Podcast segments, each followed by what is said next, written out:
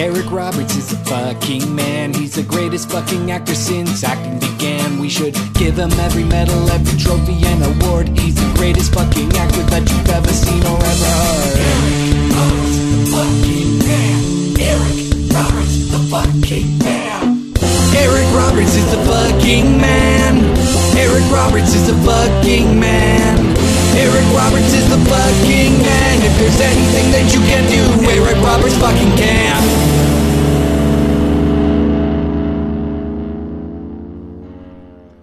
Welcome to episode 11 of Eric Roberts is the Fucking Man, the comprehensive examination of the life, career, and works of actor Eric Roberts. I'm Doug Tilley, and with me, as always, is Todd Rigney. How are you today, Todd?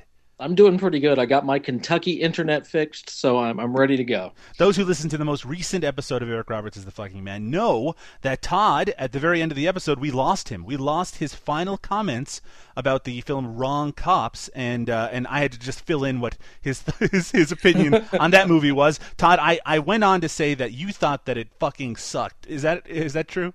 I think that sums it up pretty well. Well, it's a little profane. I don't appreciate that, but I think you're giving your honest opinion, which is what I really appreciate. And Todd, I'm glad that you're back with us. Yes, I'm glad to be back. You know, one of the lucky things about doing a podcast is that I get to pull in people, sometimes against their will, to be on it with us, to talk about Eric Roberts. And sometimes it's not their favorite topic of conversation, but they're all troopers. And I just want to talk about today's guest, who is a New York City-based writer, current graduate student, whose writing can be found along with mine over at DailyGrindhouse.com, but also at One Perfect Shot and Reject Nation. He's a good friend, quality human being. Very, very glad to be able to welcome Matthew Monagle to Eric Roberts is the Fucking Man. Matthew, how are you doing?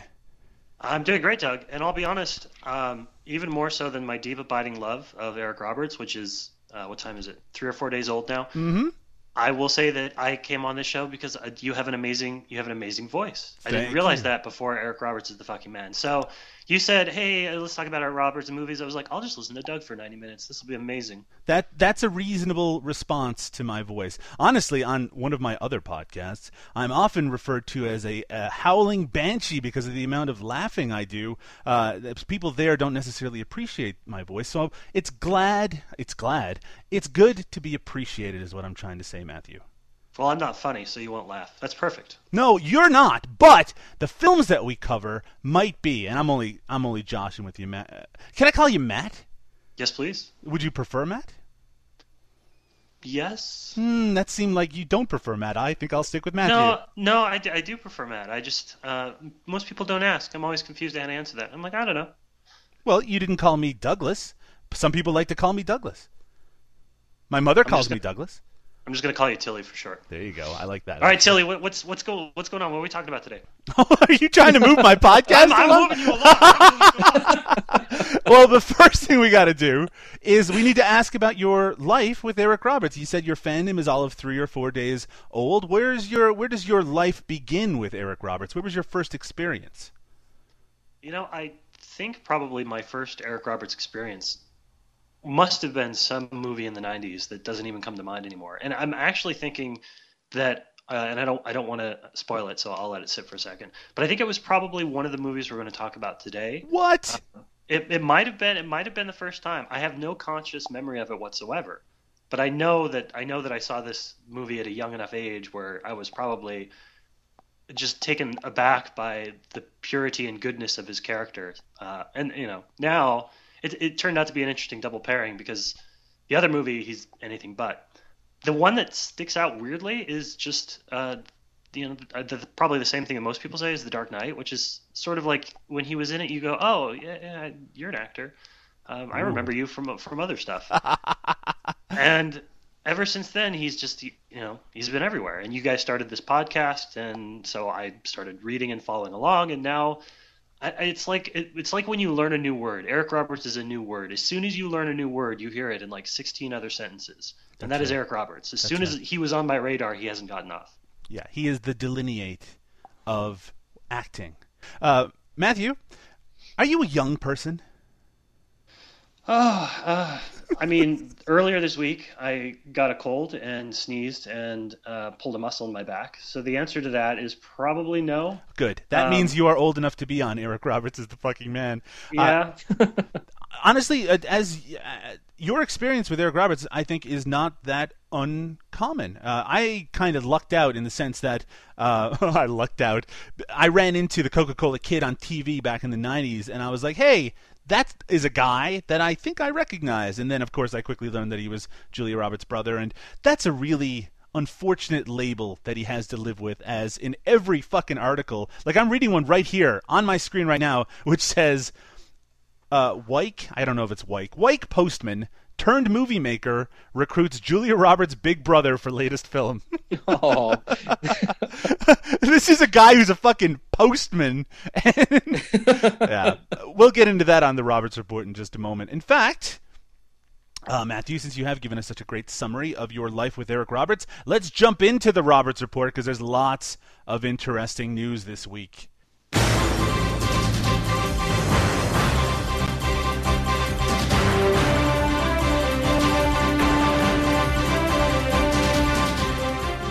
The Roberts Report. Yes, as I was just mentioning, I just like minutes before we started recording this podcast, I found this article from the Telegraph and Argus, which is a newspaper in somewhere in Europe and somewhere in England, about a postman who has turned movie maker and has recruited Eric Roberts for his latest film. It is called The Dark Return of Time, and it's going to be shot in Paris early next year. I don't think it's fair to go into too much detail in regards to the plot, but I can say that there are some other people in the movie, and I have not heard of any of them. However, Todd, you'll back me up on this one. One of these other actors is a British actor named James Cosmo, and in this article it says, known to millions in Game of Thrones. What do you think about that, Todd? Hey, I don't watch Game of Thrones, so okay. Yeah, it's exciting, though, because longtime listeners of Eric Roberts is the fucking man know that we have a bit of a conspiracy theory around here. Yes. That because of Max von Sydow tweeting out that that he was going to be joining Game of Thrones and that he attached Eric Roberts to that message, that we have predicted that Eric Roberts will be joining the cast of Game of Thrones, which, again, is not a show that I watch or Todd watches, but, of course, we would have to watch it if Eric Roberts was to join. Now, the odd thing about that is today I was doing a little search. I did a search on Google. It's like an internet search engine. And I looked up Eric Roberts in quotation marks and Game of Thrones in quotation marks. And, Todd, what do you think I found? I have no idea. No. What, us? Us? Did you find us? You know what? I did. That was actually one of the things that came up. But the very first things that came up were from Game of Thrones message boards, where people were having conversations and predictions about whether Eric Roberts was going to join the cast of Game of Thrones because of the exact same tweet that we've been mentioning for weeks now. What do you think about that? I think you could have stumbled onto something here. I think this goes deep, and I think we're going to be hearing something about it very soon. Hey, Todd, remember on the last episode when we were talking about the faith-based MMA movie Victory by Submission? Yes, I do. Now, Matthew, I know you don't know necessarily what we're speaking about right now, but we mentioned that Eric Roberts was going to be appearing in an upcoming faith-based movie, an MMA faith-based movie called Victory by Submission, which also had Lee Majors and Fred the Hammer Williamson in it. That makes complete sense to me. Does that sound like something that would appeal to you, Matthew? Well, I like the faith-based. I'm not so sure about Eric Roberts, Fred Williamson, or any of the other Lee Major, any of the other people you said. That's interesting. That's like the opposite opinion of how I feel. No, just give me Jesus in a movie. I'm there. Well, I don't know if Jesus shows up in this one, though. I can think of some scenarios where he might. But I did want to mention, just as an addendum to the last episode's news article, is that I found out that Eric Roberts is playing a character in the movie called Leon the Neon Harris. Leon the Neon Harris. Leon the Neon. Yeah. So I think our previous guest, Mike Sullivan, predicted that Eric Roberts might have been playing Satan. That's right. And he still might be. We don't know much about Leon the Neon Harris, but I did want to give that update. I thought it was very, very important. I also wanted to give a quick update about another movie mentioned on the previous episode, Golden Shoes.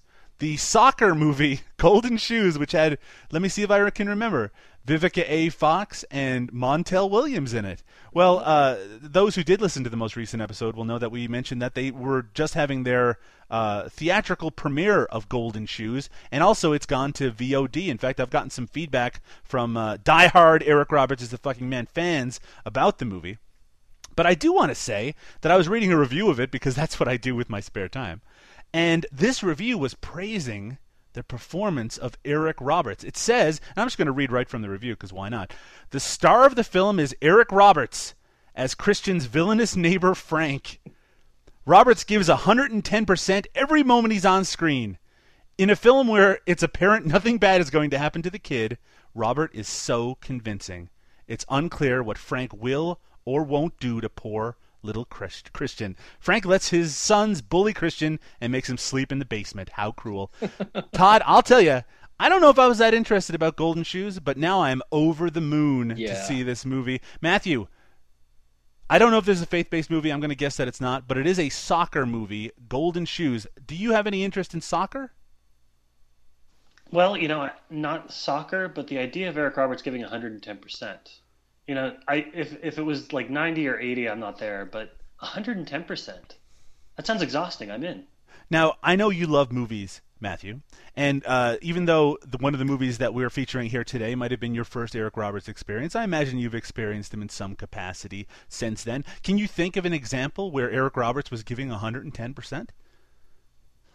I'm sure that there was some straight-to-video movie with a dog. Yeah. Yeah, that's the only one that comes to mind. Well, there's a few of those. Well, then there you go, more than one. Sometimes he's the dog, and sometimes he's the president trying to take care of a dog.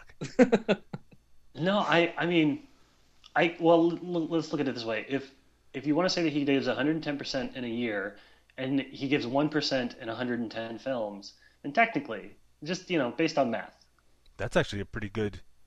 That's a little above my head, but it does seem to make sense. Just throwing it out there. 1%, 110 films, 110% a year. His publicist has it made. Todd, what's 110% Eric Roberts' performance? 110%, I would probably say the Pope of Greenwich Village. Yeah, the cop shit his pants. That's right. Yeah, that's right. And the whole losing the finger thing, the thumb.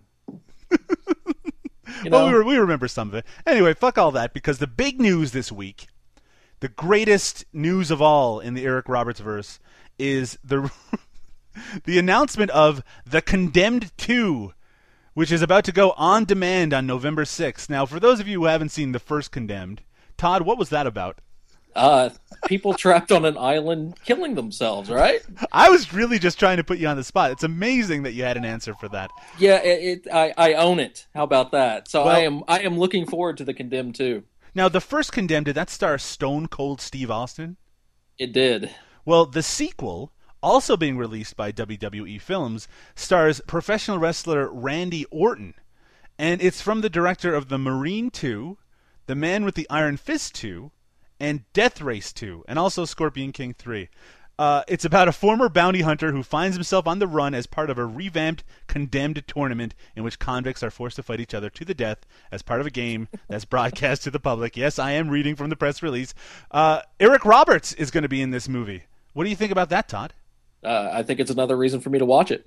Now, when I read that Eric Roberts was going to be in this movie, the first thing I thought was, well, the good guy will be played by WWE superstar Randy Orton, and the bad guy will be played by Eric Roberts. But looking at the cast list, Eric Roberts plays a guy named Frank Tanner, and Randy Orton plays a guy named Will Tanner. I guess they might be related. I did a little investigative work here. I can tell how excited you are by that. Matthew, have you ever seen The Condemned? I haven't, no. Have you ever seen any of the movies from WWE Studios? Yes, several. What was the one with Colin Farrell? Dead Man Down? That sounds like a real movie. I'm not sure. I've seen that, and I know that there were a few others. I read a good article a while back about how they were breaking into film production. I don't remember the gist of it. It was just like, oh, look at what they're doing. I remember that John Cena was in two movies. One of them was The Marine. The other one was, what was the other one I'm trying to think of, Todd? It was 12 Rounds? 12 Rounds. And I ended up being dragged to the cinema to see 12 Rounds in the theater. And it was because people had said The Marine was a lot better than they were expecting. So I think 12 Rounds is actually directed by Renny Harlin. I might be wrong on that, but I believe it was. And I went into it with a lot of good faith. And I'll tell you, did not like that movie. Did not like 12 Rounds. That said, I will watch The Condemned 2 because it does star WWE superstar Randy Orton, possibly giving RKOs to convicted criminals on some sort of island, and maybe to his own father, if indeed Eric Roberts plays his father in the film. Matthew, will you be seeing The Condemned 2 along with us? I assume at some point, if the podcast continues to go, invited on again, I'll make sure that's one of my movies. Great! Now, what would pair well with The Condemned 2, do you think? I don't know, like a Pinot Grigio, I guess. Maybe some vegetables. I'm not a big foodie. I would recommend a some sort of hard liquor to for sure to help chase down The Condemned 2. Finally, on the Roberts Report this week, recently added to the ever-lengthening Eric Roberts IMDb profile page is 2016's Inferno by Dante, which is one of a series of animated adaptations by Boris Acosta of Dante's Inferno. In fact, if you go to his IMDb profile page, there's like 5 projects in a row which are all Dante's Inferno animated adaptations. Plot summary says that Dante's journey through the worst of the afterlife, Inferno, and that's almost not really English, what I just read, but I believe that's how it says it, or how it's written on the IMDb page. But what's really fascinating about this, and why I'm bringing it up, is that Eric Roberts does the voice of Dante. Franco fucking Nero does a voice in it, which is pretty exciting. And the late Jeff Conaway does a voice in it. Jeff Conaway from Grease. Matthew, is Grease the word? Grease is the word. I've also heard that the bird is the word. Mm-hmm. I tend to go with the former myself. Franco Nero, Matthew, what do you think? Franco Nero is fucking amazing. Yes. And that is sold. I have watched movies just because Franco Nero's in them that I probably shouldn't. There is like 6 people in the history of the world that were allowed to wear a mustache, and he's like 3 of them. Well, I've watched a few movies because Eric Roberts is in them. More than a few. Todd, are you excited about this weird Dante's Inferno adaptation? Yeah, I'll watch anything with Franco Nero, so yeah. Fucking sign me up. Well, you're not necessarily going to be watching Franco Nero or his magnificent mustache because, of course, this is going to be, I believe, and I'm pretty sure, an animated movie, especially because I don't think a live-action Jeff Conaway is going to be happening. I'll close my eyes and imagine it then. Let me ask, how many, since both of you are so familiar with his entire back catalog, has he done a lot of animated work? You know what? That's an excellent question, and the answer is not a ton, but certainly more than you might expect. He's done voice work. Of course, he was the voice of a talking cat, which we can't forget. But he has done a number of cartoons, including, as we've mentioned on previous episodes, Justice League Unlimited. He played the character of Mongol on a few episodes. But he's done assorted other animated voice work as well. He's sort of known for his voice. Yeah, I figure if you have the travel schedule that he clearly has, if you can line up a week or two in the studio, and that's 4 or 5 different credits, I mean, why not do that instead? Or you could just go to your bathroom with David Dakota and bang out a whole movie in like 10 minutes. Why not? A talking cat. Everyone check it out.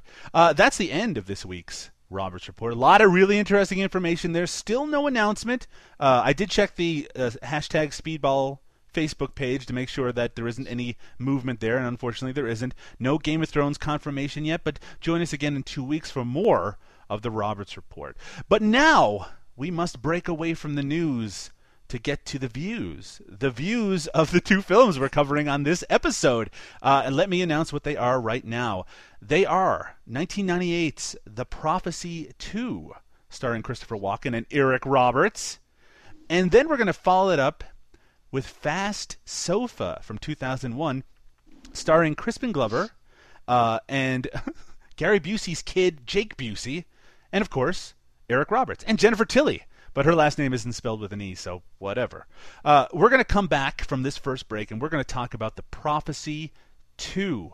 Will Eric Roberts be giving an angelic performance, or will he be like a big asshole in it? I guess we'll find out right after this.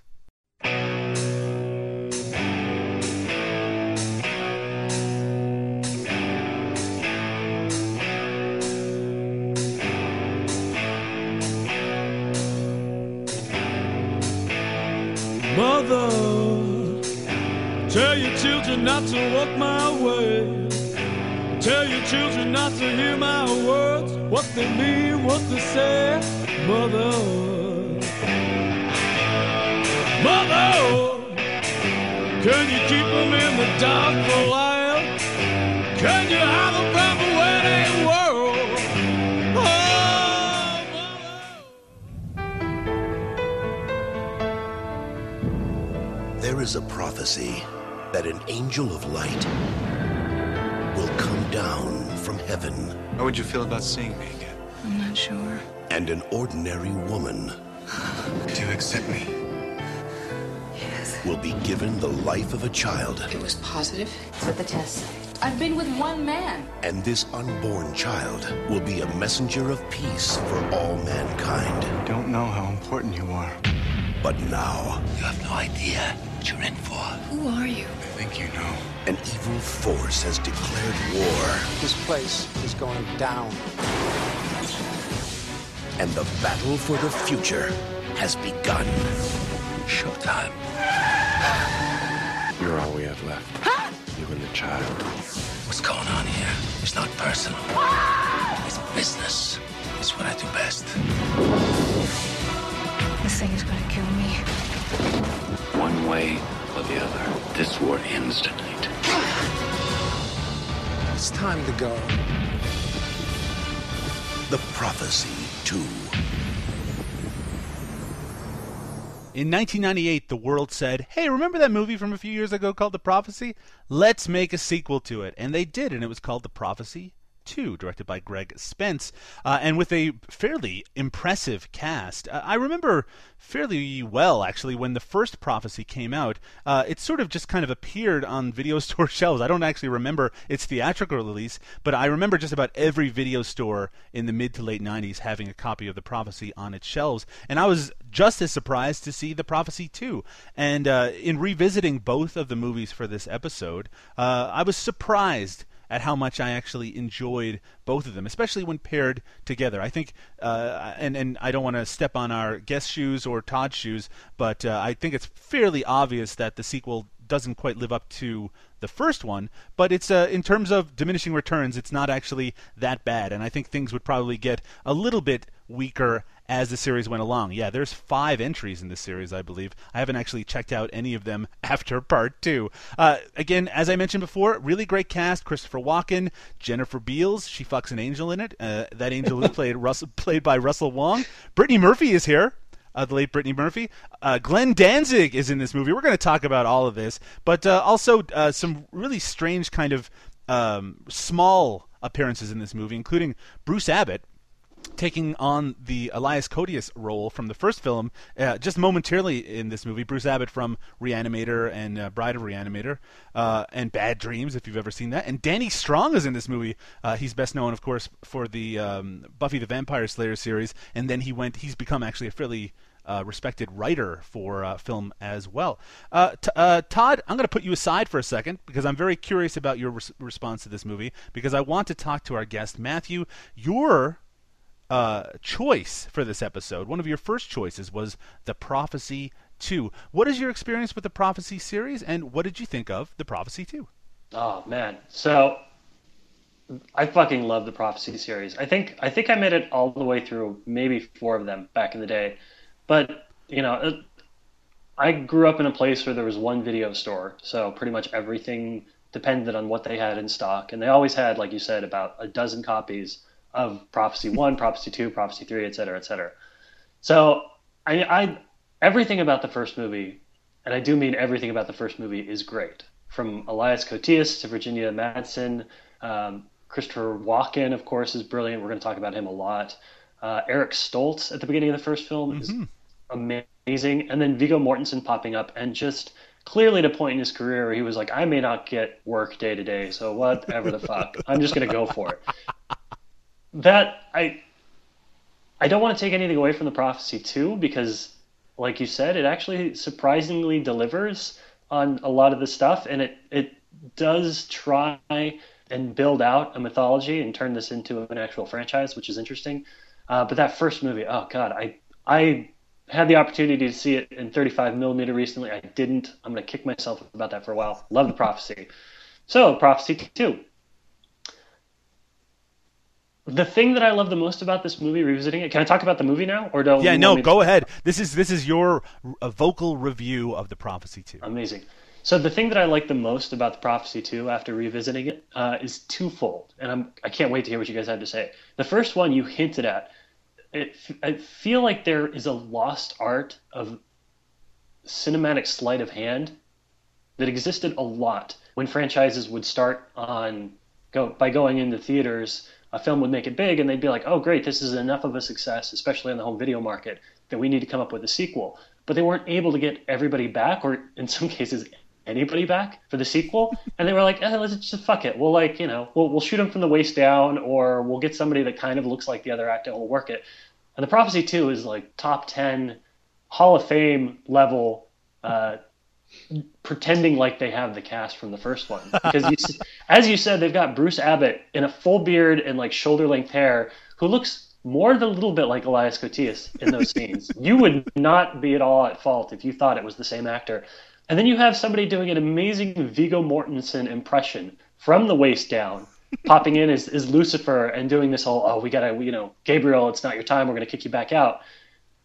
I love the fact that the movie is basically like, yeah, we don't have these people, but as long as we sort of both agree that it's not the worst thing ever, the most important thing ever. And weirdly enough, they have, of course, Christopher Walken, and they're like, okay, great, so he's the through line of the series. But they were like, you know, what would give this legitimacy? I don't know. Let's bring back Stephen Hitner as the pathologist, the person at the morgue for both films, and he'll talk about his old friend Elias Koteas' character. I was like, oh, great. You have my complete buy-in. This is immersive. And then the other thing that I loved about it, and this I'm going to just put it out there, and I want to hear you guys talk about it first, is that this is basically just a really terrible knockoff of Terminator. Yeah. What do you have to say about that? Well, I'm going to refer to that in just a second. But okay. I can wait for it. I know you can, so you just sit tight. Before we get to that, Todd, I want to hear your thoughts on The Prophecy 2, and the first one as well, if you have any memories of that. Yeah, I caught the first one in theaters, you know, eons ago. Ba-boom. Yeah, after reading about it in Fango, and I think it was going under the name God's Army at the time. Oh. And, yeah, I just knew after reading it that I had to see it, and then it disappeared for a while, and it finally came out with almost like no bravado under the name The Prophecy. And seeing it in theaters, I loved it. You know, I think I owned it on VHS, and you know, eventually bought it on DVD. I loved everything about it. I loved the style. I loved Walken. I loved Viggo Mortensen as Satan. Like, just his whole demeanor in that movie is just it's so fucking badass. And yeah, the sequel, you know, while not as good, it's probably better than 80%. And I'd say probably 90% of the straight-to-video kind of sequels that you get, and even though it kind of rehashes a lot of some of the same things, like Walken licking things to learn more about it, and him bringing somebody back to life to help him, you know, with his mission. I kind of overlook those things because I just love the movie that much. Okay, I think that's all very reasonable. Todd, strong opinions on The Prophecy. Yeah, Prophecy I'm a Prophecy fan. What do you think a Prophecy fan would be called? The Prophesized? That's not bad. Now, for those who haven't seen The Prophecy or The Prophecy 2, it's basically about a war among angels. There's a group of angels that are particularly jealous of the fact that God has blessed humanity with a soul, and because of that jealousy, they've been waging a war, and while that war is going on, no one is able to ascend to heaven. And with that description, you may think that this is a faith-based movie, and if you stretch that definition, it is, but you can certainly enjoy The Prophecy and Prophecy 2, and I can't speak for the rest of the series, without partaking in a lot of the religious beliefs that kind of the initial concept is based around. Going back to what you said for a second, Matthew, about this film being heavily influenced by the structure of the Terminator, I agree, and in fact I've heard that several times before, but I want to take it back to a different movie for a second. The first Prophecy was directed and written by the creator of Highlander, And Highlander, if you think of that movie while you're watching this, you know, people meeting, almost disconnected from the earth, meeting across time and space, and ripping out hearts in this case instead of cutting off heads. There are a lot of kind of thematic similarities there, and almost some visual similarities as well. They just don't have Russell McKahee here to MTV it up. I feel like if you think of Highlander as being directly influenced by the structure of the Terminator, that you can especially see a thorough line here to really both of these movies, both Prophecy and Prophecy 2. I certainly found myself thinking of both Highlander and Terminator more than once while watching these films, and I watched them sort of back to back. And I also have to say, by the way, that any failings that the Prophecy 2 has, it's really buoyed up. It's really helped by watching them back to back, because you can accept the idea that they are two parts of the same story. And one of the reasons that you're able to accept that, even aside from the sleight of hand that Matthew was mentioning, and he's right, they do a good job of pretending that they have more of the cast of the original than they actually have. But the main reason it works is Christopher Walken. Christopher Walken is amazing in both of these movies. I remember the first time I saw The Prophecy back in the 90s, I thought when I was watching it, I was like, oh, they saw Christopher Walken's character in True Romance, and they just decided to make him an angel and center an entire fucking movie around him. And he does have that sort of menace to his performance, but there's also that kind of winking humor to everything he does. He gets almost all the best lines, except for that mother's feces line in the first one, which Viggo Mortensen gets. But he gets almost all the great lines. He gets a whole collection of great moments. My favorite in The Prophecy 2 being when he has to somehow use a computer and he gets immediately very, very frustrated with the idea. I love actually first how amazed he is by computer technology, and then eventually having to get Brittany Murphy to actually help him use one. But his performance is so appealing in this, in both Prophecy 2 and Prophecy 1, and I imagine in Prophecy 3 as well. The fact that they decided to continue the series without him is almost unthinkable.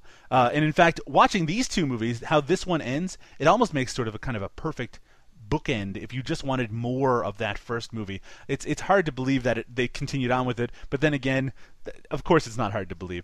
Matthew, what did you think of Christopher Walken in The Prophecy 2? Well, I will say this. First of all, he's great. Second of all, they do, as you've hinted, sort of give you a lot of what you've already seen. You know, he does this shot where he kisses his fingers and something bursts into flames behind him. He does at least 3 times as many of the hush and the person falls asleep. Like, that happens. I think he calls humans monkeys about 10 more times than he did in the original one, which is all great. Like, he's so good at the character that it doesn't, you know, none of that affects me. The one thing that did sort of, I don't want to say take his performance down a notch, but in between the first and the second one, He maybe put on a little bit of weight. Ooh. Christopher Walken in The Prophecy 2 has a little bit of a punch. Just a little bit of a punch. Like, it's not that bad. And they sort of dress him around it with these, like, black leather pants and this white billowing blousey shirt. And so for some reason, you know, in the first one, it didn't bother me at all. And in the second one, he just sort of looked like an aging rock star, which added a nice little level of intertextuality, I think, to, like, you know, that's basically what his character is. Gabriel is like an aging rock star, somebody who used to be somebody and hasn't been for a while. All that being said, the one thing that I do miss between his performance in the first one and the second one is it's just the idea that you have to escalate, you have to do a little bit more. You know, there isn't a lot of actual fighting in the first movie as much as they hint at it. So they do a lot more of the hands-on wrestling and fight choreography and things like that in the second. And I think that's to the movie's detriment. I think The Prophecy works really well because these are, you know, the angels in the film spend most of the movie just honestly fucking annoyed that they've had to take corporeal form. Like, they don't like it. They don't like being on Earth. They don't like being in these bodies. They don't like being around each other. And so for the movie to embrace that and kind of make them more as superhuman, you know, fighters in the second, it worked better when it was just Christopher Walken and Eric Stoltz glaring at each other and both of them being like, doesn't having a body suck? Okay, we need to push aside the plot and the fat Walken-ness of The Prophecy 2 because we need to talk about The inclusion of Glenn Danzig in the cast of Prophecy 2, notable not just because it's Glenn Danzig, but also because in the other film we're featuring today, it also has a small appearance by a punk superstar, which we'll get to in just a little bit. Todd, I'm going to go back to you for a second. Glenn Danzig, are you a fan, and what did you think of his performance here? I'm not really much of a fan of Glenn Danzig. Nothing against him or his music, just not something I listen to. And his performance in The Prophecy 2 was kind of short, so yeah. There wasn't really much to go on other than, you know, the whole eyes missing thing. Yeah, eyes. It's a creepy image. I have to say, the eyes being missing. Hey, what happened to the fact in the first one the angels were hermaphroditic, but in this one... Russell Wong was able to fuck Jennifer Beals into pregnancy almost immediately. What's up with that, Todd? That's, I think, a plot hole that you're really not supposed to notice, Doug. Maybe I'm just paying too much attention. Maybe. Matthew, Glenn Danzig, yes or no? You know, while you were talking to Todd about Glenn Danzig, I will admit that I actually had my phone out and was trying to figure out who he was outside of, you know, his limited acting career. Oh my! So. Yeah, I think I just gave away my, I like bluegrass. That's my genre of music. So, and unless I missed something there, I don't think he's written a lot for that. But I will say that one of my closest friends from high school is a big fan of the Misfits. So I have, if nothing else, I have a lot of affection for the logo because I know the logo because he would wear the shirt all the time. I'm on this podcast with a couple of nerds. But that's okay, because I'm a nerd too. And actually, I'm not a big fan of Danzig, especially post-Misfits Danzig. I find him trying and annoying. So there is a very famous video out there of Glenn Danzig getting knocked the fuck out. That is a very amusing video to watch. But it was very interesting to see him in The Prophecy 2. As you mentioned, Todd, he's in here for about 30 seconds, maybe not even, and he looks all fucked up looking. Yep. So you don't really get a sense of whether he has acting ability or not. I was hoping for a lot more Glenn Danzig, but unfortunately we had to fit in a lot more Steve Hitner performance. That was a good trade-off. I like that trade-off. I like Steve Hitner, and actually I love the idea of bringing a secondary, like a really, maybe even not even secondary, maybe a third lead character back as kind of the thorough line between three movies.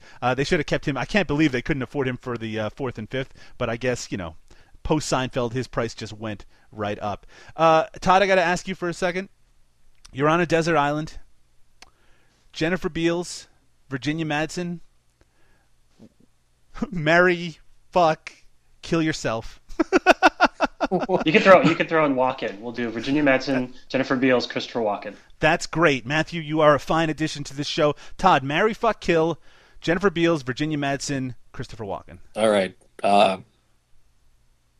Let's see. I would fuck Jennifer Beals, marry Christopher Walken, and probably murder Virginia Madsen. You are a cold motherfucker, Todd Rigney. Matthew, I'm going to ask the same question to you. Honestly, I'm trying to poke a hole in the logic there, but I can't. Todd's got it right. That's because the thing is like you may not necessarily want to do anything sexual with Christopher Walken, but at the end of the night, long day, gathering coconuts on the island, who do you want to crawl into bed with? You know it's the right answer. Oh, now you're convincing me. But I have to say, Virginia Madsen in the first Prophecy was a very attractive woman. Jennifer Beals in this film, also a very attractive woman. Christopher Walken with his paunch, pretty attractive still. Oh, yes. No problem. Look, he's not fat Walken. He's just a little paunchy, and that's okay. Okay. So now I'm going to ask you this question, Matthew. So you have paunch Walken and pre-paunch Walken. And just to even things out, let's go with late 70s Walken as a third option. Marry, fuck, kill. Oh. Deer Hunter Walken, I'll call the other one. Okay. Let's say... Oh, man. I know. You know, and the sad thing is I feel like for some reason I should have already like worked through this at some point in my life. Let's say go with the young Walken just because, you know, the resemblance to Scarlett Johansson. And then there is... We'll kill the 1990s, late 1990s Walken, and we'll marry the late 70s Walken. All right. Yeah, I guess that's fine. I mean, you are very anti-Ponch, Walken, which I'm a little disturbed by, but, you know, your opinion is your opinion. Back to The Prophecy 2. We haven't mentioned Eric Roberts yet. Oh, yeah. Something we often forget to do here on Eric Roberts is the Fucking Man. As this movie was going along, and again, I had not seen The Prophecy 2 for many a year, I started to worry that he would have one of those teensy tiny Eric Roberts parts that we are getting very used to on this podcast. But actually, even though he doesn't show up until the final 20 minutes or so, it's a fairly substantive part. Eric Roberts plays the angel Michael, who, even though he is shown to be a flawed angel in some way, he also is supposed to be, for all intents and purposes, a good guy. And he does get some fine moments conversing with Jennifer Beals and briefly with Russell Wong's character, and, of course, having the showdown with his barbecue neighbor, Christopher Walken, including some great final moments. Let's talk about his performance. Starting with you, Matthew, what did you think of Eric Roberts in The Prophecy 2? I think my favorite thing about this Eric Roberts performance is just how much his benevolence can be confused with a younger sibling. Because Jennifer Beals' character goes out and says, "Are we all going to die?" He goes, "I don't know. Are you?" It's like, "Oh, is there any hope? I don't know. Is there?" And like, but that's supposed to speak to his, you know, benevolence. He's like this great angelic character. He's literally an angel, and his only method is the Socratic method, which is never actually answer a fucking question. Talking riddles around the character instead of giving them any sort of comfort whatsoever. Todd, Eric Roberts. I thought he was pretty good. He's got that hippie angel thing going on, and I couldn't remember going back and watching it how much of a part that he had in it. I'm like, oh yeah, he's fucking Michael. And even though he only shows up at the end of the flick, I mean, his character kind of is referenced to the whole thing, and you know, I was kind of impressed by the whole thing. Matthew, what did you think about that final moment where you have, spoiler alert, Christopher Walken sort of impaled and Eric Roberts is basically dooming him to being a monkey, being a human? What did you think of that final kind of confrontation between the two? I think you're right when you said earlier that this sort of works, these two films work as bookends, because that's sort of the best possible way to end. I mean, obviously it doesn't because it keeps going, but that would be sort of the best possible way to end the Gabriel character, is to make him human and just kind of live out his days as a, you know, crazy person on Earth. And I think it's also sort of a nice bookend too, because you take anybody that doesn't spend a lot of time looking at lists of angels, and they can probably only name a handful, and usually the names are like Gabriel or Michael, you know, the things that you've seen in other movies. So when you introduce Michael and when you turn Gabriel human, that's kind of the end of your franchise. And it as much as Prophecy 2 has its flaws, the way they wrap it up and the way that they use Eric Roberts to wrap it up, I think it's nice. If the series had ended there, I think people might remember a little more fondly than they do. Todd? Yes, sir. Why did Lucifer kick Gabriel out of hell after the events of the first movie? Because it was too big for both of them.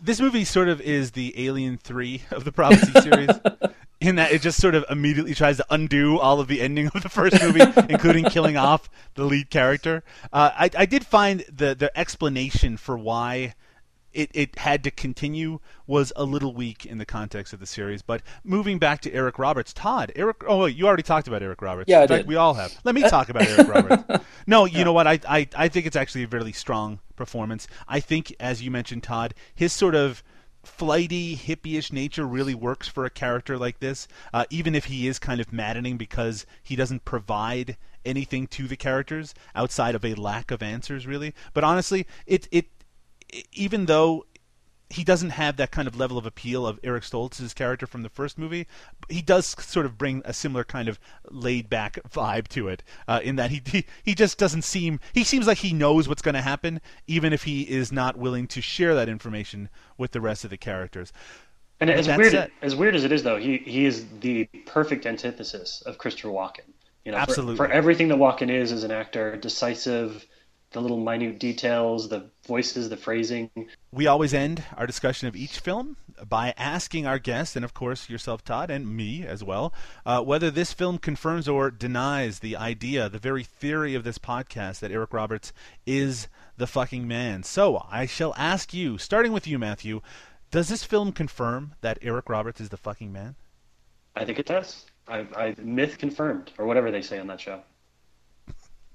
I think that might be what they say. Todd, yes or no, Eric Roberts is the fucking man? Yes, I'd say that it confirms that Eric Roberts is the fucking man. You said Eric Roberts was the fucking man in Wrong Cops. I did. I actually had to say that for you on the episode, but that's... Did you choke a little bit? Did it hurt? I choked on my words. Actually, I also said that he was the fucking man because, remember, his fringe jacket. He does not have a fringe. He does not have a fringe jacket in The Prophecy 2, but what he does have is angelic power. So I will, with the two of you, I will agree that Eric Roberts remains in The Prophecy 2, the fucking man. But we need to move on. We're going to move on to 2001's Fast Sofa. And will Eric Roberts return to be the fucking man in that movie, along with Jake Busey, Jennifer Tilley, Crispin Glover, and a cast of, wow, great actors? We will see after this break.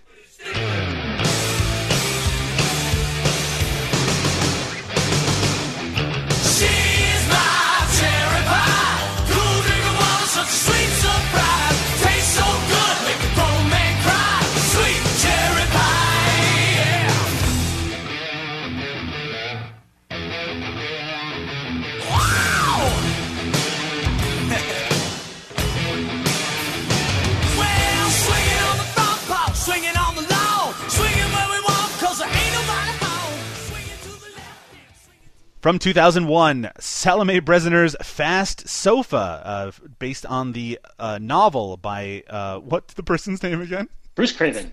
Bruce Craven, friend of our guest today. He's going to give us the inside scoop on the novel and the translation into film, also co-written by the author of the novel, the friend of Matthew's. Fast Sofa is a road movie starring Jake Busey, the son of Gary Busey. Those of you who were alive in the late 90s and early 2000s, you might recall that Jake Busey was in a lot of stuff back then, and this is one of the things he was in.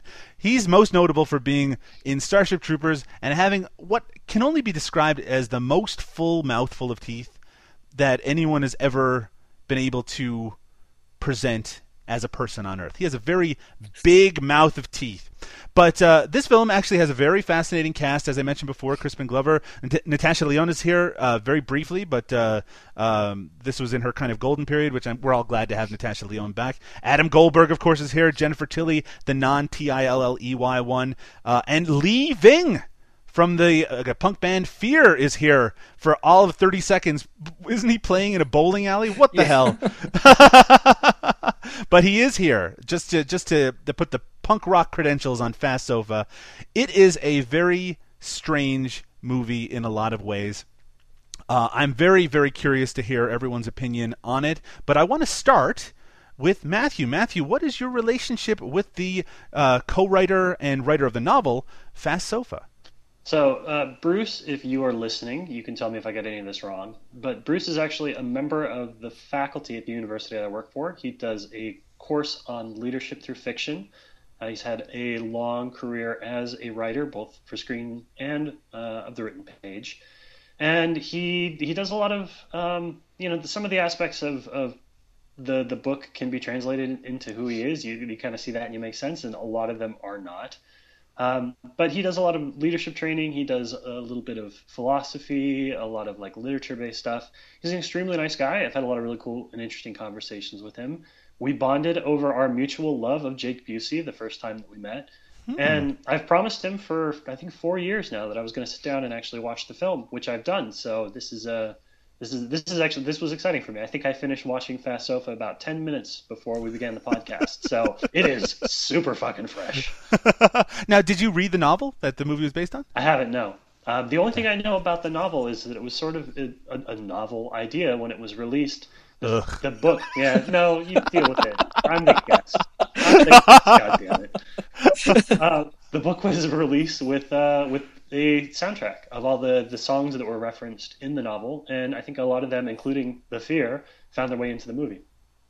I was reading an Entertainment Weekly review of the novel Fast Sofa that mentioned what you just said, that it came with the soundtrack, and I do have to say they weren't particularly kind to either the side.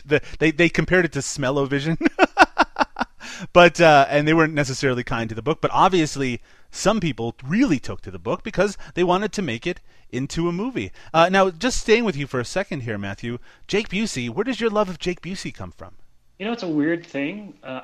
Everybody loves Gary Busey. I think that there's no ironic love of Gary Busey. It's just pure love. And part of that is the fact that he's made better movies than his son did. But there's just something about Jake Busey. Maybe it's the fact that he's the son of a B star, and that makes, I don't even know what letter grade that gives him, but it just, I love underdogs. And Jake Busey has just enough talent and just enough of that underdog mentality that he's always been on my radar, whether it was The Frighteners, which he's legitimately good in, Starship Troopers, as you mentioned. I mean, even in Identity, I'm a big fan of his role there. And I actually thought he was one of the best parts about Fast Sofa as well. And I've also always carried this theory that he should be the perfect actor, probably because of that full set of teeth. If they ever wanted to do a weird version of the Joker in a Batman movie, I would hire Jake Busey in a heartbeat. Interesting you mentioned that, because one of the people who was rumored to play the Joker in The Dark Knight was Crispin Glover, his co-star here in Fast Sofa. Another thing I wanted to mention about Jake Busey is that he's actually appeared in, I believe, 5 different films with Eric Roberts, who's also in Fast Sofa. I was actually, right before we started recording, I was looking at the list of roles that, films that they've done together. It's a little bit tricky because they've been on the same TV series, but sometimes not at the same time. Like, they were both on Justified, but not at the same time, I don't believe. But they were in, I think they were in a Paranormal Activity spoof from a few years ago, which, Todd, we're going to have to watch that. What do you think about that? We're all looking forward to that, I'll tell you. But I actually, like yourself, Matthew, I actually think Jake Busey is a very underrated actor, Shasta McNasty aside. How fantastic and, that you remember that. I considering his role in this movie, where he plays, I mean, maybe you're going to feel differently about this, a very unlikable person that we do have to spend almost all of the running time with, who goes through maybe a minor transformation before the end, but it could only be described as a minor one. Considering that role is someone that I thought of as kind of a shitty person, I thought he enveloped the role and brought some level of goodness to it that made him appealing to watch, even though that did not necessarily save the movie for me. But before we get into my feelings on it, let's start with you, Todd. What did you think of Fast Sofa, the film? Well, you know, I kind of have a love-hate thing with it. There were parts that I really liked. I love Crispin Glover's role. And, you know, I think that Jake Busey's character, his best qualities kind of show up when he's with Crispin Glover's character. Yes. So I didn't hate him as much as you did. But he's still like a drug-addled, you know, porn-obsessed weirdo. But the moments that I liked usually involved Jake Busey not having sex.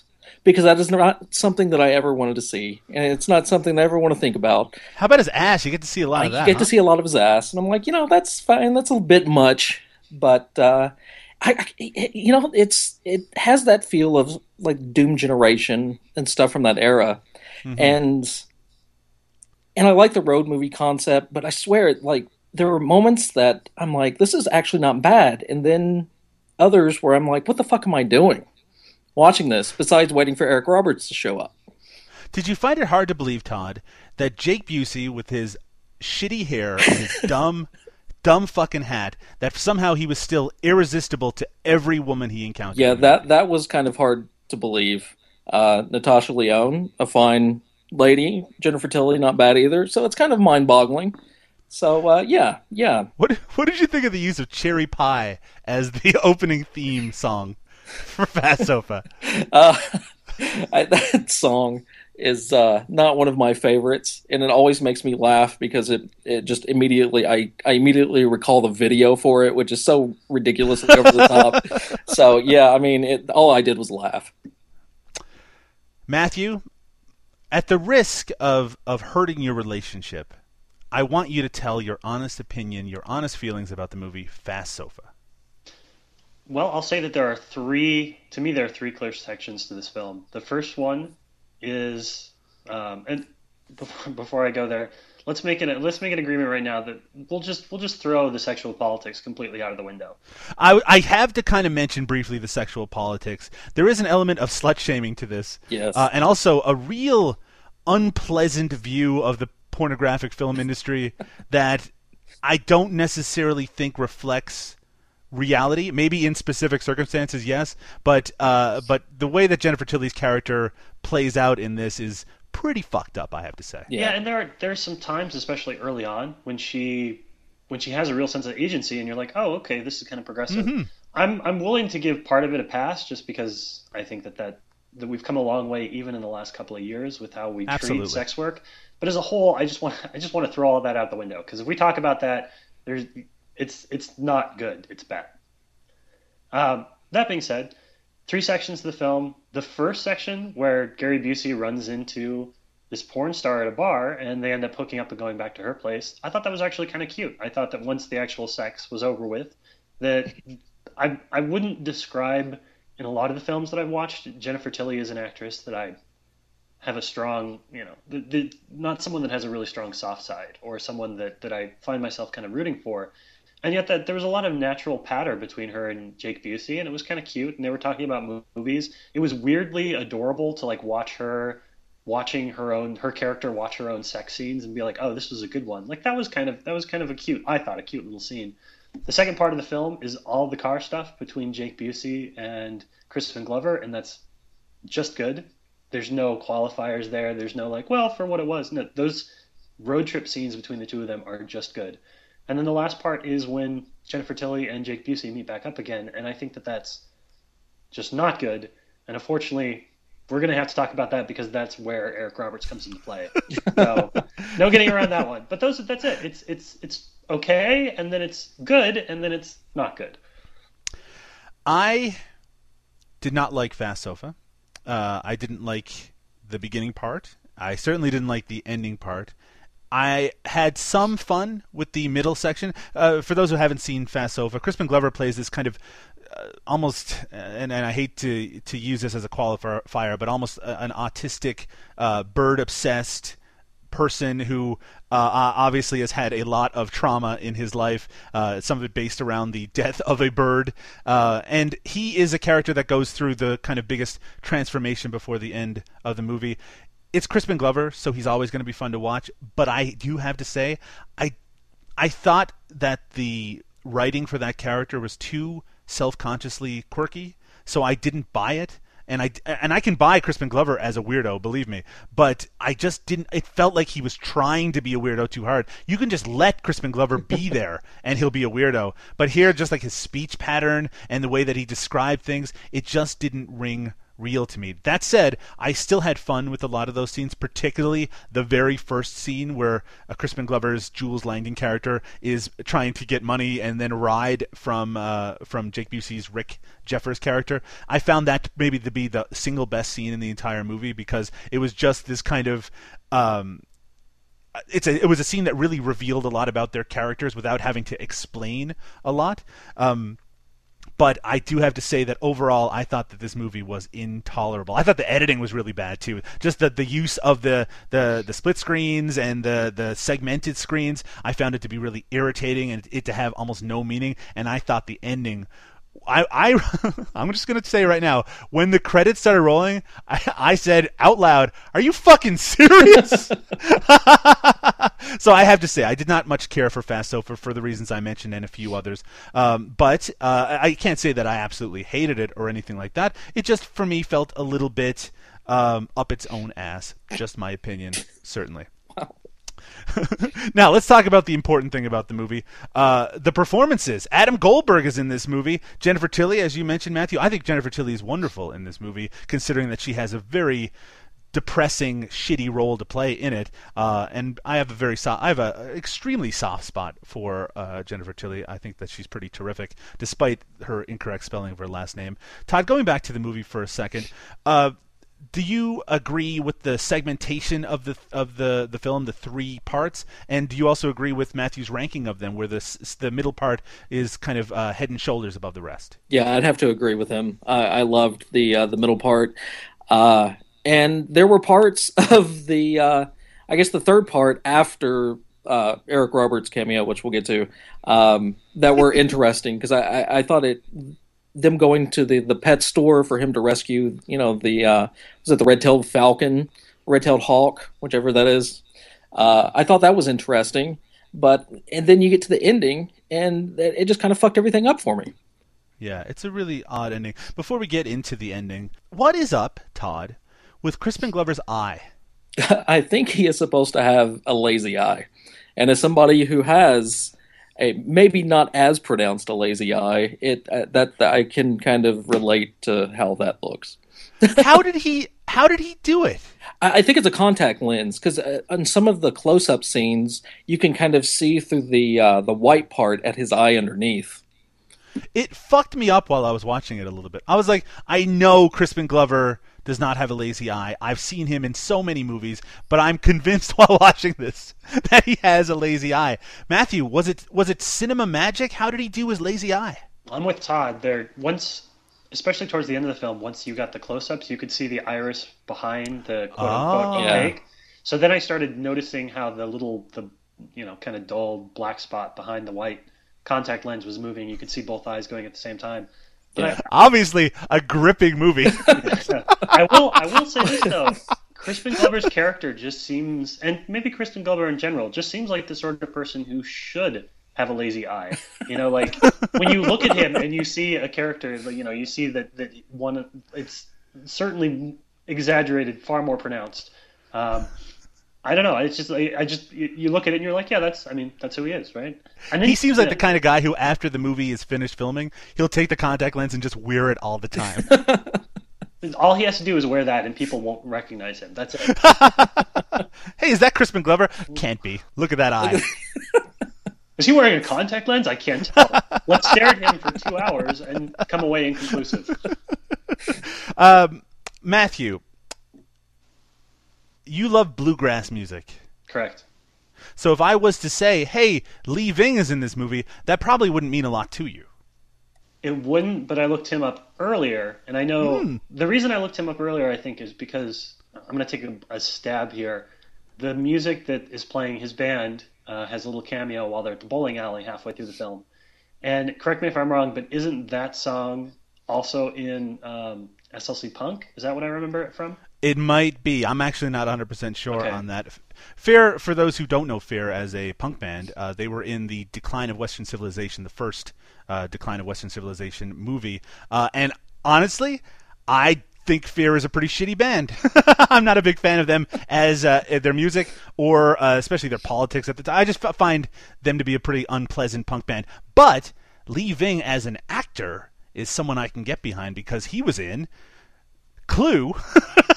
The movie Clue, he played Mr. Body in Clue, who is, of course, the body for the rest of the movie. And he's also in Black Moon Rising, the futuristic car movie with Tommy Lee Jones, written by John Carpenter. So Lee Ving, the actor, thumbs up. Lee Ving, the musician, thumbs down. Unfortunately, in this movie, he is playing Lee Ving, the musician.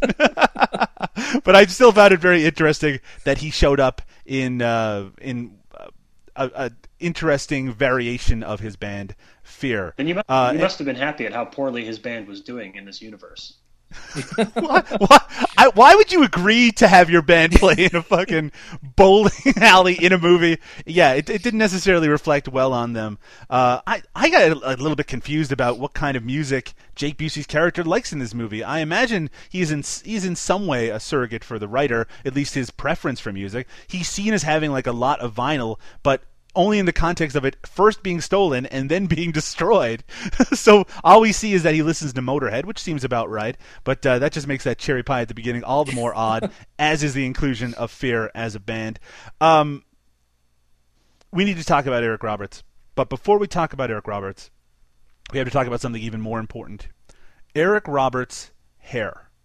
I feel personally, that much of the power of Eric Roberts comes from two things. One, his voice. Two, his beautiful mane of hair. And it bothers me. It actually kind of chills me to my soul when I see him fuck with it in some sort of significant way.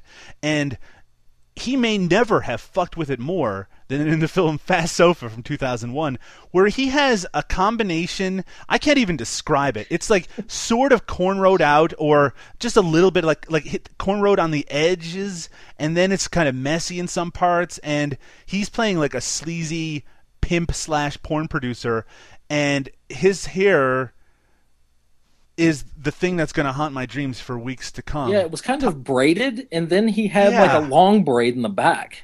Yes, it was basically like if Anakin Skywalker from the prequels had like a goth period. That's the thing I could come to. Boy, that is a way better explanation than I could have come up with. Yes, that is exactly what it looks like. I put some photos over on the Facebook group, and I'll put them on the Twitter page as well. But you got to see this fucking hairstyle. And it's interesting to see him in this movie, especially after just watching The Prophecy 2, where he is literally playing an angel.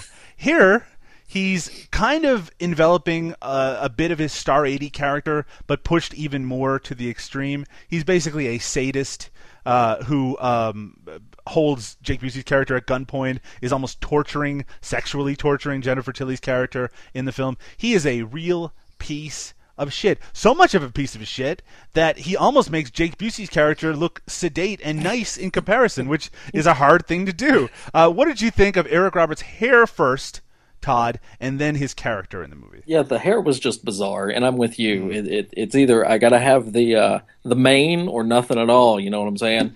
But the character, you know, I kept waiting for him to do something funny, you know? I didn't know that he was just gonna go full tilt, you know, sadistic. So I'm waiting for this like humorous point, something to kind of like level it out a bit, and it just keeps getting darker and darker and darker, and then he's gone. Did you think that he wanted to shave Jennifer Tilley's head as some sort of unconscious response to his own terrible hairstyle? You know, I wouldn't know where to even begin commenting on that one. But well, I'll turn it over to something. I'll turn it over to Matthew. Matthew, what did you think of Eric Roberts' character and his obsession with hair in Fast Sofa? Well, I think like you said, I mean, his hair is obviously one of the things that stands out when you see him in a film. I kept thinking about True Romance and what they did with Gary Oldman there, and like how this was somewhere not even close to that at all. Like it didn't work at all. You know, the Eric Roberts in this film is basically like you come home for Halloween one year when you were in college and your parents decided to like dress like the cool kids, and they think it's really funny to be like, oh, I'm going to dress like I'm 19 now, and that's it. He's not young enough for the look that he was rolling, and the look that he was rolling with was terrible. So I felt like. It almost felt like at some point Jennifer Tilley should have been like, oh, Dad, knock it off, and like walked out. That's how bad that look was. That being said, you know, in terms of misogyny and just all general evilness and douchebaggery, like A+. You mentioned at the beginning of our talk here, Matthew, that your friend, the writer of Fast Sofa, the novel, and co-writer of the screenplay for the film, that you could see parts of him in the novel itself, or sorry, I should say the this presentation of the novel, this film, which we don't know how different that would be from the screenplay that he worked on. What can you see of him in this movie? Well, the Bruce that I know, again, Bruce, if you're listening, I apologize, but the Bruce that I know, I mean, he had a period, and this is all I think on his Wikipedia page if you look it up. He had a period where he was living in New York. He was bartending. He was working as living in Greenwich Village. So there are some aspects of Jake Busey's like earthy, relaxed, worldly kind of view that definitely, like, every time that his character goes whatever, I'm like, all right, I can see that. Obviously, and I agree. I disagree with you on some aspects about the characters. I agree 100% that he's completely unlikable. And that works for me because I think Crispin Glover is supposed to be the most likable character in the film. But that being said, I don't think that you're supposed to feel... I don't think that Bruce wrote himself as the main character, but I think that he wrote himself into the main character. And so Yeah, I can see a little bit of Bruce and Jake Busey's character. And if he disagrees with me, then I'm going to probably answer for that later. But I do think that, man, it's hard to stay away from some of the sexual politics in this movie because they are so screwed up. I was just thinking of that scene where Crispin Glover is talking to the stripper about birds, and all Jake Busey's like, "Do you have some sort of back room?" Basically saying, "You are a stripper, so you are also a prostitute. So fuck my friend." And like, there's not even any talk. She's like, "Oh," it's such a strange worldview that's embedded in this movie, and it is one that I legitimately had some difficulty with. Now, understanding that Eric Roberts has awful hair and is playing a character that is just menacing for the sake of being menacing, what did we think of his performance in this movie? I'm going to go back to you, Matthew. What did you think of his performance overall? And actually, I'm going to combine that with our final question since we're running out of time on this movie. Did it confirm or did it demolish your opinion of him being the fucking man? I think it's one of those films where the character on paper, you know, whether it was good or not, it's a mistake to cast based on recognition all the time. I think that Eric Roberts is an established talent. I think he's a recognizable face. I think that there was some fun in the idea of taking somebody who's recognizable and kind of, you know, making them into this pimp and this person that you're supposed to hate. However, it really only works if you're playing against type. And because of the sheer volume of stuff that Eric Roberts has done, and because he's, you know, as you mentioned, he's played some characters that are bad guys, he's played some characters that are good guys. It works in counterpoint in theory, but there is no counterpoint. So it's just sort of like okay, so this is a caricature of a pimp, and this is Eric Roberts doing that. And this whole scene is sort of unpleasant, so I'm just going to kind of wait for it to be over, and it's over. Okay, great. And you never know if it's like, was it a screenplay? Was it the original character? Is it the performance? What isn't working for me? But I am actually going to say that this one put a serious hurt on Eric Roberts being the fucking man. Well, I appreciate your honesty on this subject. As I mentioned a little bit earlier, I do think his performance in this is supposed to bring to mind, or maybe just the casting is supposed to bring to mind, his kind of initial star-making turn in Star 80, where he doesn't play a character quite this empty in his menacingness, but is playing a similar kind of role, someone who is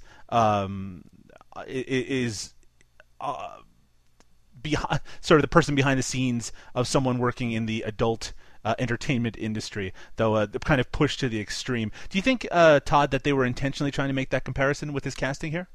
You know, they could have, and I can see where you're drawing those, that connection. But I mean, to me, it just seemed like more of a ripoff from True Romance, because I actually have that in my notes. It's like, it's funny. I think all three of us were thinking of True Romance with this character, and it's not just the hair. I mean, how he plays out. Yeah, but I mean, as far as the character is concerned, I think Eric Roberts brought it for the most part. I mean, it was sinister. It was dark, and I fucking believed it once I realized that there was no kind of like levity to it. So yeah, I mean, I kind of dig it. Okay, so you're going with him being the fucking man? I'm gonna go with him being the fucking man. But what about you? You're a soft touch, Todd. Damn. And I love it. As is my usual position, I am somewhere in the middle. But I will say that I feel like he did as much with this character as him being cast in this role could reasonably do with it.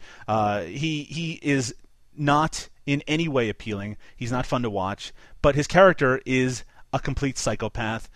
The thing is, it feels so far removed from reality, and not even in a stylized True Romance kind of way, that all I could think while I was watching it was, I just don't take it very serious, or seriously, I should say. And that is a hard thing to think at what is supposed to be one of the climactic, dramatic moments of the movie. But I think that that's actually a failing of the movie rather than his performance or his hairstyle in the movie, which I know I seem like I'm obsessed with, but it's really something else. I'm going to come down on the side of I think he's still the man, but I am going to demand two I'm sorries. I'm sorry. There's one, and again, I'm sorry. All right, that's two I'm sorries from Eric Roberts to make up for the fact that I didn't thoroughly enjoy his performance in 2001's Fast Sofa. Gentlemen, thank you so much for discussing Fast Sofa with me. We're going to take one more break. And when we come back, we're going to do a little pimping of our own. We're going to do a few plugs, and we're going to talk about what's going to be covered on our next very special episode of Eric Roberts' The Fucking Man. Come back with us after this.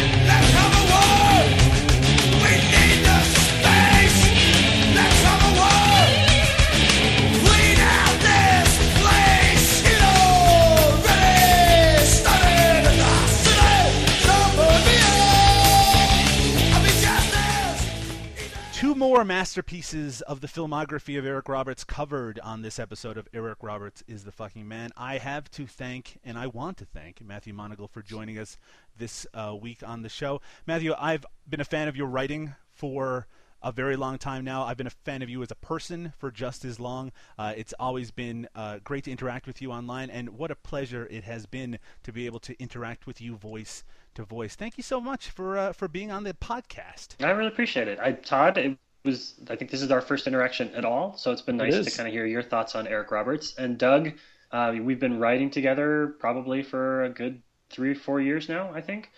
Yeah. And I've always, you know, we could get into the no, you're great for a while. But I will just say that, you know, if there's not a lot of people that would make me would make me enthusiastic to talk for 90 minutes about Eric Roberts movies, but you're definitely one of them.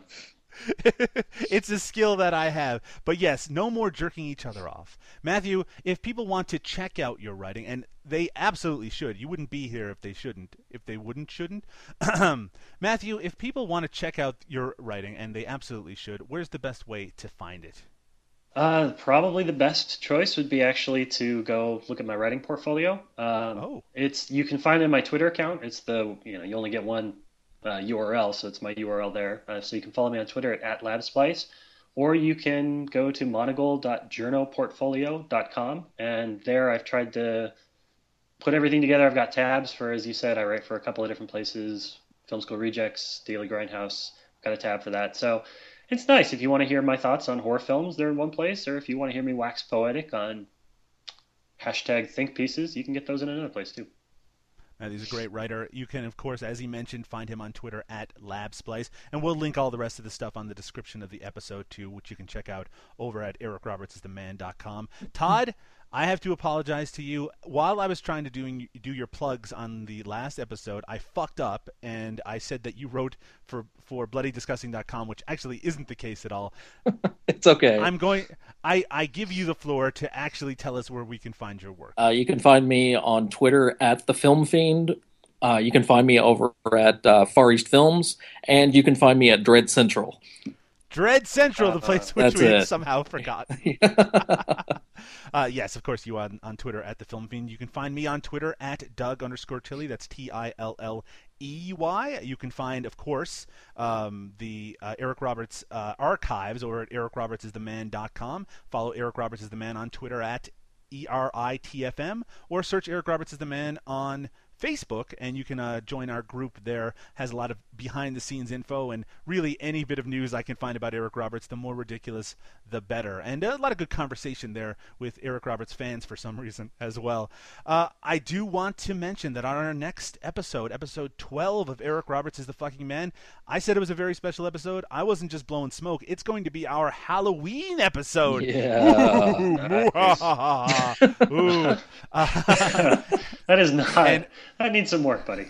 but our Halloween episode, what better material to cover than Celebrity Ghost Stories, Season 1, Episode 6, and Celebrity Ghost Hunt, Season 1, Episode 1. Nice. Yes, 2 episodes of celebrity ghost TV shows being covered on the next episode of Eric Roberts is the Fucking Man, with special guest, the wonderful director Izzy Lee is going to be with us. I interviewed her a few years back for Daily Grindhouse. She's been a good friend. She's a great personality and an amazing director. How exciting she's going to talk to us about Celebrity Ghost Stories. Todd, what do you think?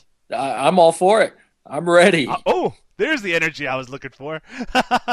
Episode 12, Eric Roberts is the Fucking Man, coming in 2 weeks before Halloween. I would suggest gathering your family around the old radio that is hooked up in some way to your MP3 player and playing the episode on a dark and stormy night. What do you think? I think that sounds like the best way to view our podcast anytime. Anytime. Get your family together and listen to some Eric Roberts related discussion with some great personalities like our guest today, Matthew Monagle. I think that's it, folks. I think we need to wrap it up. I think we've reached our 90-minute limit. Join us in 2 weeks for some ghost stories. Buy yourself a copy of Fast Sofa. Buy yourself a copy of Prophecy 2 and enjoy the Eric Roberts-ness of it all. Good night. Eric Roberts is the fucking man. Eric Roberts is the fucking man. Eric Roberts is the fucking man. If there's anything that you can do, Eric Roberts fucking can.